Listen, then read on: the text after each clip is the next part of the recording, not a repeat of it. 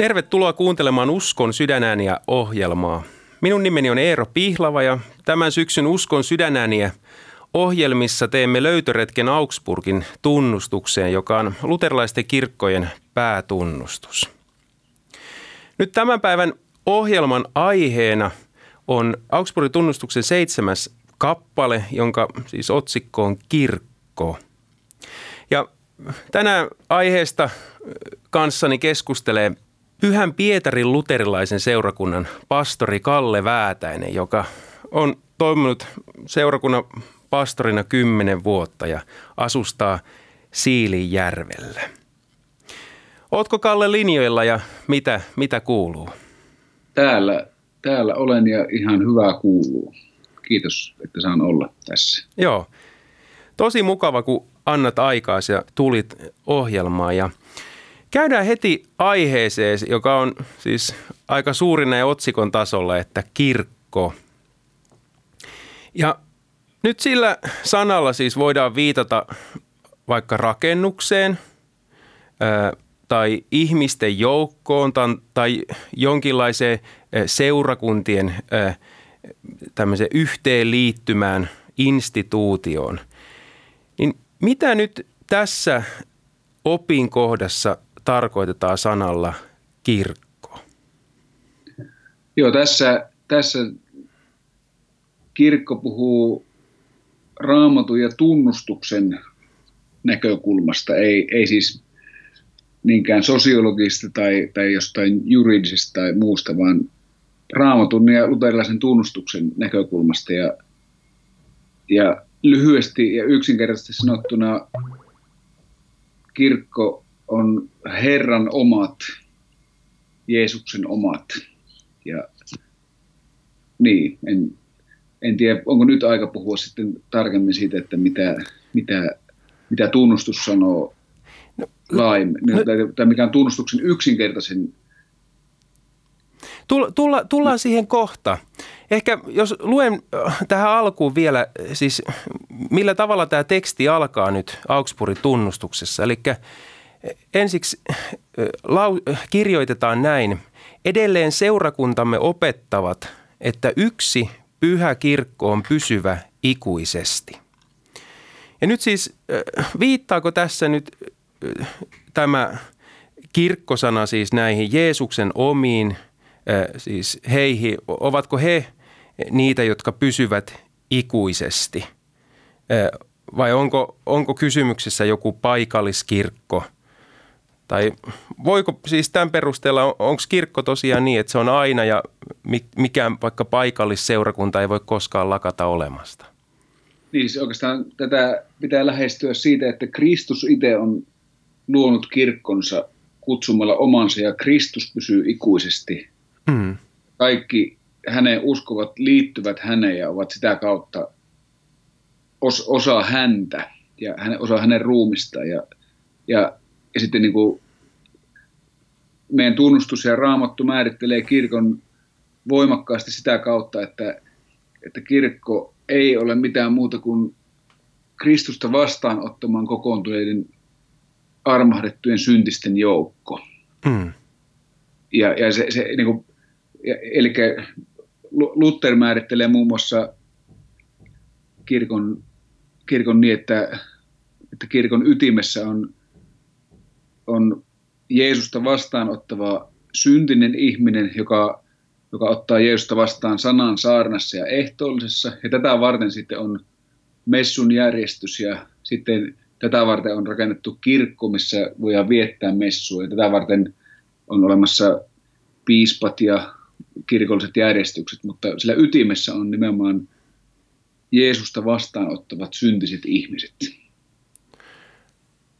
Joo, eli siis aika, e, tämä ehkä ihan arki, arjessa, siis kristittyjä ajatuksissa tuu kirkosta ensimmäiseksi mieleen. Eli siis on kuva siitä, että on läsnä oleva Jeesus, joka, jonka sitten vastaanottaa syntinen, joka saa armahduksen ja syntiä anteeksi antamuksen – ja tosiaan siis tämä uskonkappale jatkuu sanoin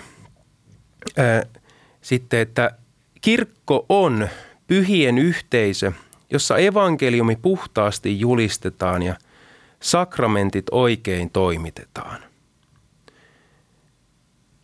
No, min, siis minkä, mik, miksi tällainen määritelmä, että mi, mistä tämän määritelmän, kirkkomääritelmän per, perusteella, niin mistä kirkko nyt löytyy? No oikeastaan tässä kohdassa haluan, haluan lukea raamatusta ensimmäisen helluntain jälkeen sen tilanteen, jossa, jossa itse asiassa ensimmäisen kerran tämä meidän tunnustuksen kohta, kohta on, on selkeästi esille ja sitten, sitten mistä, mistä löytyy kaikki kirkon tuntomerkit, mistä, mistä luterilaisuudessa on puhuttu, puhuttu koko luterilaisuuden ajan. Ja, ja siis se apostolien teoissa on tilanne, jossa Pietari on pitänyt, pitänyt saarnan ja sitten sanotaan, että, että kuulijat kokevat piston sydämessään ja, ja sitten he kysyvät Pietarilta, että, että mitä meidän pitää tekemään ja sitten, sitten Pietari sanoo, että tehkää parannus ja ottakoon tästä kasteen Jeesuksen Kristuksen nimeen syntien anteeksi saamiseksi, niin niin te saatte pyhän hengen lahjan. Mm ja teille ja teille lapsille on tämä lupaus annettu ja kaikille, jotka kaukana ovat, ketkä ikinä Herra meidän Jumalamme kutsuu. Ja sitten, sitten nämä miehet tulevat kastetuiksi Jumalan toimesta ja, ja sitten, sitten tästä syntyvästä seurakunnasta sanotaan, että ja he pysyivät apostolien opetuksessa ja keskinäisessä op- yhteydessä ja leivän murtamisessa ja rukouksissa. Mm. Ja ja t- tässä kohdassa itse asiassa on, on kaikki ne seitsemän kirkon tuntomerkkiä, eli Jumalan sanan julistus ensimmäisenä, sitten siinä on kaste, sitten siinä on ehtoollinen, eli leivän murtaminen, sitten siinä on avainten valta, eli, eli apostolit käyttivät Kristuksen kirkolla antamaa valtaa julistaa lakia ja evankeliumia ja antaa syntejä anteeksi Kristuksen mm. sovitusten perusteella – mistä siinä on myöskin paimen virka ja sitten siinä, siinä on se seurakunnan rukous ja sitten itse asiassa tämän kohan jälkeen seuraa myöskin seitsemäs kirkon tuntomerkki, joka on risti. Heti tämän tilanteen jälkeen Pietari ja Johannes joutuvat vankilaan evankeliumin julistuksen tähden. Mm. mm eli näistä kirkon tuntomerkeistä me, me tiedetään, että missä kirkko on. Eli siinä oli tosiaan siis hieno raamatun kohta, jossa sitten niin kuin apostoli, tai annetaan niin kuin ohje siis niille läsnä oleville ihmille ja se sitten kantautuu maan ääriin saakka tai näin sovelletaan. Ja sitten siinä oli tosiaan läsnä, että syntinen seurakunta, joka tekee parannusta ja sitten missä sai synnit anteeksi, niin oli se kasteen sakramentti ja tosiaan sitten se, että he pysyvät apostolien opetuksessa ja he kuulee sen sitten Pietari äänen kautta evankeliumi. Eli siis soveltaisit tätä tähän juuri määritelmään, että kirkko on siis tämä pyhien yhteisö, jossa sitten evankelimia näin julistetaan ja puhtaasti ja sakramentit sitten oikein toimitetaan. Niin, kyllä. Tota, no ehkä vielä sitten kysyisi sitä, että no sitten jos sanotaan näin, että evankeliumi puhtaasti julistetaan, että kirkko on siellä, missä on tämä evankeliumin julistus ja sakramentit, kaste, ehtoollinen ja ehkä niin kuin sitten ripin armon väline e, vielä, niin, niin mitä on siis tämmöinen sitten evankeliumin puhdas julistus? On, onko tämmöisiä puhtausasteita, että mikä riittää, mitä, mistä tietää, että mit, mitä se on se puhdas julistus? No siis ensinnäkin täytyy puhua siitä, että mitä sillä evankeliumilla tarkoitetaan. Ja Raamattu puhuu evankeliumista suppeammassa ja laajemmassa merkityksessä. Ja, ja se suppea merkitys on lyhyesti sanottuna ilosanoma Jeesuksen sovitustyöstä. Siis va, vain se, se niin kuin hyvä, iloinen sanoma, mutta sitten laajempi, laajempi raamatun käyttämä tapa ja ilmaus evankeliumista sisältää sitten oikeastaan koko raamatun sanoman. Mm. Ja, ja, ja siis nyt, nyt niin kuin tota, tämä meidän tunnustuksen kohta viittaa nimenomaan tähän laajempaan merkitykseen. Ja, ja puhutaan siis evankeliumin kokonaisuudesta, ja se oikeastaan lähtee siitä, että, että puhdas evankeliumi sisältää kokonaisen raamatun, eli koko raamatun lain ja kaikki Jumalan asettamat vaatimukset, hmm. ja sitten myöskin evankeliumin. Eli synti uskalletaan julistaa synniksi ja sitten katuville syntisille armo Kristuksen täytyssä työssä. Että se, että se, se ei ole puhdasta evankeliumia meidän tunnustuksen mukaan, jos esimerkiksi synnistä ei uskalleta rohkeasti puhua. Joo. Ja, ja sitten tietenkin se, niin tähän puhtaaseen evankeliumiin kuuluu, kuuluu se, että, että evankeliumi Kristuksesta, siis Kristuksen täytetty työ on silkkaa ja puhasta Jumalan armoa ilman mitään ihmisen tekoa. Et, mm. Että kun Jeesus, Jeesus huutaa ristille, että se on täytetty, niin hän totisesti täytti kaiken ilman, ilman mitään, mitä myö, myö voitaisiin tuoda siihen. Kyllä. Ja, ja, ja, ja edelleenkin tähän puhtaaseen evankeliumiin kuuluu sitten, sitten se, että että kun ihmiset on tullut vanhurskaiksi, eli Jumala edessä kelpaaviksi ja mm. Jumala edessä vapautetuiksi Kristuksen sovitustyö ja hänen ansioiden tähden, niin se evankeliumin kuuluu se, että, että, että Jumalan lakia käytetään kolmannella tavalla, eli, eli että, että kehotetaan myös kristittyä elämään oikein. Joo. Ja, sit, ja vielä yksi asia, että, että puhtaaseen evankeliumin kuuluu myös se, että kerrotaan ja julistetaan, missä tämä Jeesuksen sovitustyö on vastaan otettavissa. Että se evankeliumi ei jää ilmaan, vaan että, että se liitetään oikeasti siihen, että, se, että tämä Jeesus voidaan vastaan ottaa korvien kautta sydämeen, kun me kuullaan Jumalan sanan julistusta ja vasta otetaan synninpäästön sanaa. Ja tämä evankeliumi voidaan ottaa kaste vedessä vastaan.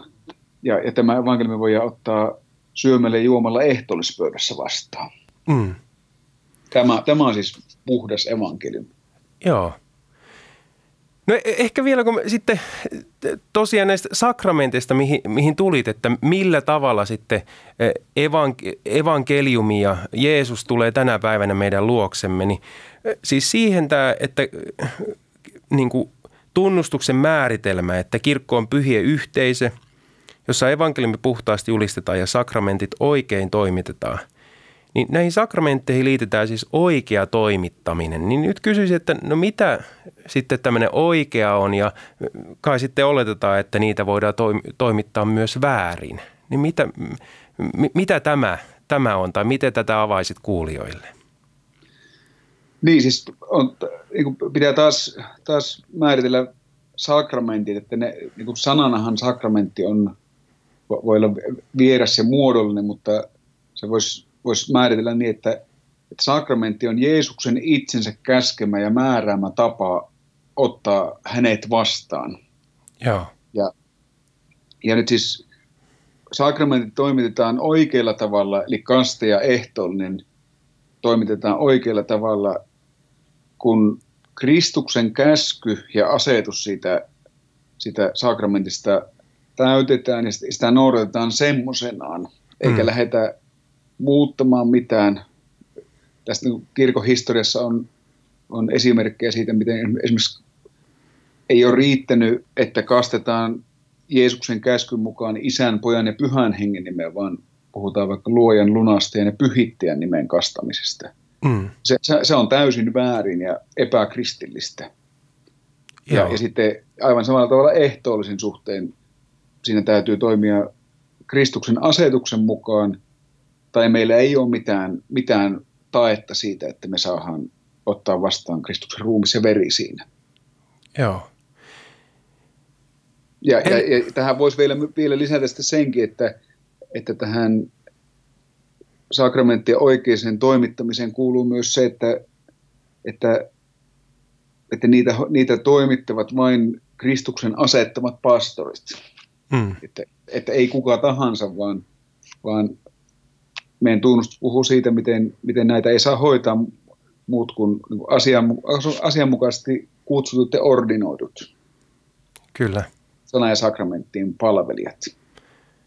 Eli sakramenttien oikein toimittaminen liittyy siis näihin Kristuksen asetukseen ja käskyyn, jotka sitten löytyy eva- evankeliumeista tai toi uudesta testamentista. No sitten tämä kohta tai kappale jatkuu sitten näin tällaisella tekstillä. Kirkon todelliseen ykseyteen riittää yksimielisyys evankeliumin opista ja sakramenttien toimittamisesta. Nyt minkälaiseen siis, mikä on tämä yksimielisyys tai ykseys, ää, mihin tässä viitataan? Eli kirkon todelliseen ykseyteen riittää yksimielisyys näistä, niin mihin, mihin tällä viitataan? No, minä itse olen tästä kohdasta puhunut ja opettanut aina sillä tavalla, että, että luterilainen usko on maailman yksinkertaisin usko. Hmm. Sitä voisi, sitä voisi kuvata, että, että luterilainen usko on yksin Kristus minua varten. Ja, ja, ja sitten vähän laajemmin yksin Kristus minua varten raamutun sanassa, ehtoollisessa kasteessa ja, ja synninpäästön sanassa. Hmm. Ja, ja nyt niin kuin, niin kuin, jos tämän lisäksi lähdetään niin kuin laittamaan lisää ehtoja sille, että, että mitä kristinusko on tai mitä, mit, mitä, mm. mitä se ei ole, niin, se, niin, se, se, niin kuin, se, sitten, sitten yksimielisyys hajoaa. Eli tämä luterilainen käsitys siitä, että, että yksimielisyys evankeliumin opista ja sakramenttien toimittamista, niin se, se, se niin kuin johtaa meidät yksinkertaisen yksin Kristususkon äärelle.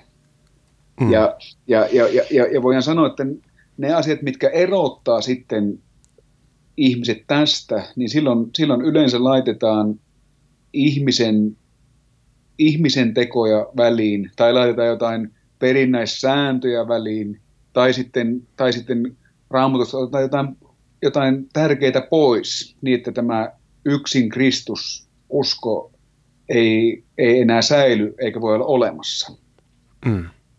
Että voin ottaa esimerkin tästä, että, että, että jos joku kieltää neitseestä syntymisen, niin se, se neitseestä syntymisen kieltäminen tuhoaa ja kumoaa lopulta tämän yksin Kristus uskon, koska, koska sitten Jeesus ei ollutkaan Jumala, vaan hän oli tavallinen ihminen. Ta- tai jos kielletään Jeesuksen ylösnousemus, niin se, sekin tuhoaa, tuhoaa tämän samalla tavalla, koska sitten, sitten niin kuin Jeesus ei voittanutkaan minun, minun kuolemaa. Jeesus ei voit, avannutkaan, avannutkaan tietä taivaaseen. Mm. Ja, ja niin kuin oli, oli asia mikä tahansa, niin luterilaiset arvioivat niin kuin tästä näkökulmasta sitä kirkollista yhteyttä, että, että ja oikeastaan kaikki, kaikki Kristuksen uskovat, kaikkien pitäisi arvioida tästä näkökulmasta, että se on ihan sama, mitä me ajatellaan jostain perinnäissäännöstä tai jostain muusta, mutta, mutta niin kuin, jos me katsotaan luterilaista, luterilaista tunnustusta, niin koko tunnustus ottaa kantaa niihin asioihin, jotka silloin uhkasivat tätä yksin Kristususkoa. Mm. Olipa pitkä vastaus. Hyvät kuulijat, kuuntelette Usko sydänääniä ohjelmaa, jossa tänään käsitellään Augsburgin tunnustuksen, luterilaisen kirkon päätunnustuksen opin kohtaa aiheesta kirkkoja. Aiheesta kanssani keskustelee pastori Kalle Väätäinen. Ja tosiaan siis, jos yksimielisyyden perusteena, Kalle, on tämä yksin Kristus usko – niin mit, mitä nyt sitten, että ohjaisit tai kuulijoit, että voiko kristitty nyt mennä vaikka tämmöisiin toisin uskovan se, tai se opettavan seurakunnan tilaisuuksiin? Miten sanoisit tästä? Niin siis se, se oikeastaan raja, rajaa siinä, että mihin, mihin kannattaja voi hyvällä omalla tunnolla mennä, kulkee siinä, siinä että, että missä, missä on alttari ja saarnastuoli. Eli, eli, se, eli, eli jos, jos ihminen menee, me, me, menee Jumalanpalluksen johonkin paikkaan, missä hän polvistuu, polvistuu vastauttamaan ehtoollista sen saarnastuolin viereen, mistä, mistä on juuri julistettu sanaa, niin ihmisen pitää, pitää niin tietää, että, että, että, on, onko tämän alttarin niin opetus ehtoollisesta tämän yksin Kristusperiaatteen mukaista ja onko, onko tämän, tämän saarnastuolin saarna tämän yksin Kristusperiaatteen mukaista. Ja, ja ja sitten jos on selvitetty, että on, niin sitten sit, sit se on hieno asia, sillä on yhteinen usko ja tunnustus, mutta jos näin ei ole, niin sitten, sitten se on, minä olen puhunut tämmöisestä hengellisestä skitsofreniasta, että, mm. et, että sit, sitten ihminen sekoilee yhtenä sunnuntaina tai yhtenä viikonpäivänä ja toisena hän taas ajattelee eri tavalla. Mm. Ja minusta se ei, ole, se ei ole johdonmukaista eikä reilua sille ihmiselle itselle eikä myöskään muille ihmisille. Mm. Eli tosiaan käsittelit juuri niin kuin Jumalan palvelukseen liittyen, missä on, on alttari ja saarnastuoli, kuullaan ää, Kristuksen puhetta raamatun tekste, teksteissä ja pastorisaarnassa ja sitten, että hän tulee meidän luoksemme altta, alttarilla. Onko sitten eri asia sellaiset, että, se, että mennään esimerkiksi – johonkin vaikka raamattu, raamattu piiriin tai tällaisiin, että tekisitkö eron tällaisten tilaisuuksien Joo. välillä? Joo, aivan ehdottomasti. Että, siis se, se, että meillä on niin sel, selkeästi tämmöinen kirkollinen yhteys määritelty, että se, se on tämä alttari- ja saarnastolin kautta määrittyy, niin meitä on oikeastaan kutsuttu, kutsuttu etsimään yhteyttä eri tavalla ajattelevien, ajattelevien kristittyjen kanssa muissa, muissa yhteyksissä ja tilaisuuksissa. Ihan se sen mukaan, että mikä, mikä on lopulta rakentavaa ja, ja, ja, ja niin kuin, mikä on yhteiseksi hyväksi. Mut, mutta aina pitää kuitenkin muistaa sitten se, että, että, että me, meillä on kaksi ulottuvuutta aina tässä, että meillä on kristittyjen oikeus, että, että syntisellä ihmisellä on aina oikeus mennä etsimään vapahtajan lohduttavia sanoja. Ja on, on, on, on, on, niin tämä niin kuin, niin kuin, ää, Jumala etsivän sielun oikeus, e, oikeus etsiä Jumalaa niin kuin mistä tahansa, mutta sitten meillä on myöskin velvollisuus, että joka kerta kun me mennään johonkin, niin me tunnustetaan, että tämä on vähintäänkin ihan ok. Mm. Ja, ja, ja sen takia, sen takia kristin myös kuuluu miettiä, että että, että jos minä menen tuonne tai tuonne, niin mit, mitä minä viestin ympärillä oleville ihmisille. Että ainakin minä viestin, että tämä tilaisuus on ihan ok. Hmm. Tosiaan, mm. eli siis tämä yhteyskin jäsentyy juuri tästä, että on se evankelmin opetus, se koko, miten sanoit, että koko raamatun ilmoitus e, ja käytännössä juuri se saarnastuoli ja sitten sakramentit, joista sitten erityisesti siis se alttarisakramentti, tota, ehtoollinen, joka sitten käytännössä sitten on, kun polvistutaan alttarille kirkos, kirkon Jumalan palveluksessa, niin nämä on siinä sen niin kuin yh, yhteyden merkkejä tai sitten jos ollaan eri mieltä, niin myös siinä todetaan se erimielisyys. Ja sitten on toiset tilaisuudet, arvioidaan sitten vähän eri tavalla ja etsitään sit yhteyttä, miten hienosti sanotkin. No vielä palaisin tähän tekstiin sitten kirkosta, Augsburgin tunnustuksen tekstiin. Ja tämä jatkuu näin. Sen sijaan ei ole välttämätöntä, että perityt inhimilliset traditiot, Jumalan palvelusmenot tai seremoniat, jotka ovat ihmisten säätämiä, ovat kaikkialla samanlaiset – Paavali näet sanoo yksi usko, yksi kaste, yksi Jumala, joka on kaikkien isä. Nyt edellisiä, eli evankeliumin opetusta, yksimielisyyttä siinä ja sakramenttien toimittamisessa, niin niitä siis pidettiin välttämättömänä ja nyt kerrottiin, että mitä ei ole välttämätöntä, eli inhimilliset traditiot, Jumalan palvelusmenot. Nyt mihin näillä viitataan ja mitkä ei ole siis, missä, mitä on nämä asiat, joissa yksimielisyys ei ole välttämätöntä kristittyjä tai tässä niin kuin kirkossa?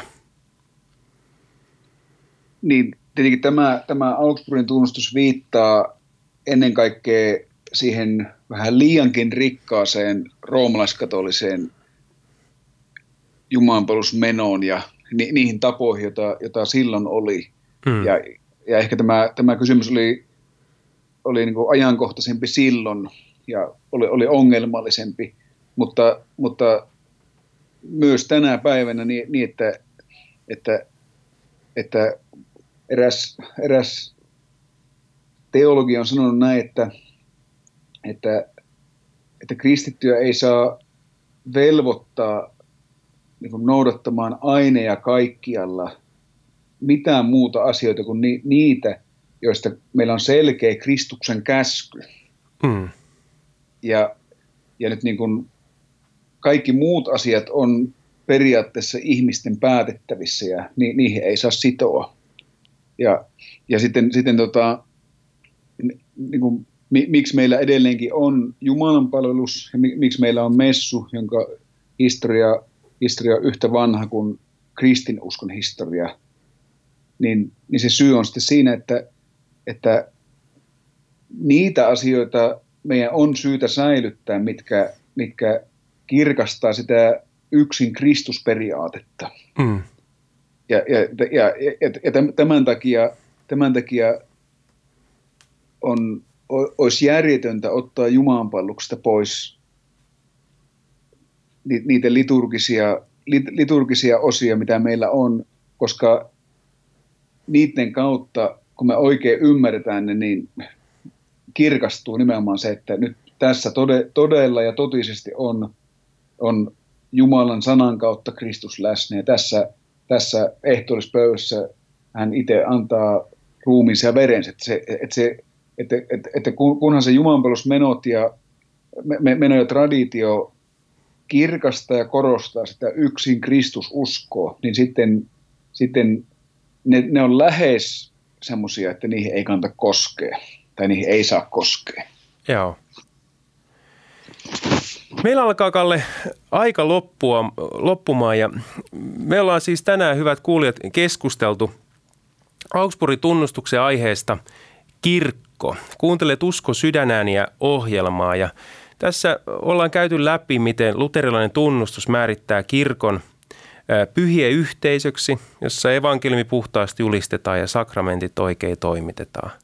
Ja sitten myös sitä, että mikä, millä perusteella sitten, tai mikä on kirkon ykseyden peruste. Ja se on juuri se saarnastuolin opetus, evankeliumiopetus, koko raamatu ilmoitus, sen mukainen opetus ja sitten pyhät sakramentit, joiden kautta Jeesus tulee meidän luoksemme ja tämä ja sitten, että mikä ei ole välttämätöntä –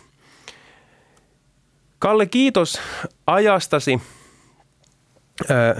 ja sanoistasi ja toi kaikkea hyvää sun syksyys ja teidän seurakunnalle sinne Kuopioon ja Savoon. Kiitoksia. Hyvät kuulijat, taivaan isä haltuun ja jos tahdotte lukea Augsburgin tunnustusta – vielä mainitsi sen, että niin voit tutustua siihen muun muassa internetissä www.tunnustuskirjat.fi osoitteessa. Aiheet, aiheeseen liittyviä artikkeleita löytyy muun muassa nettisivulta www.luterilainen.net. Siunattu päivän jatkoa.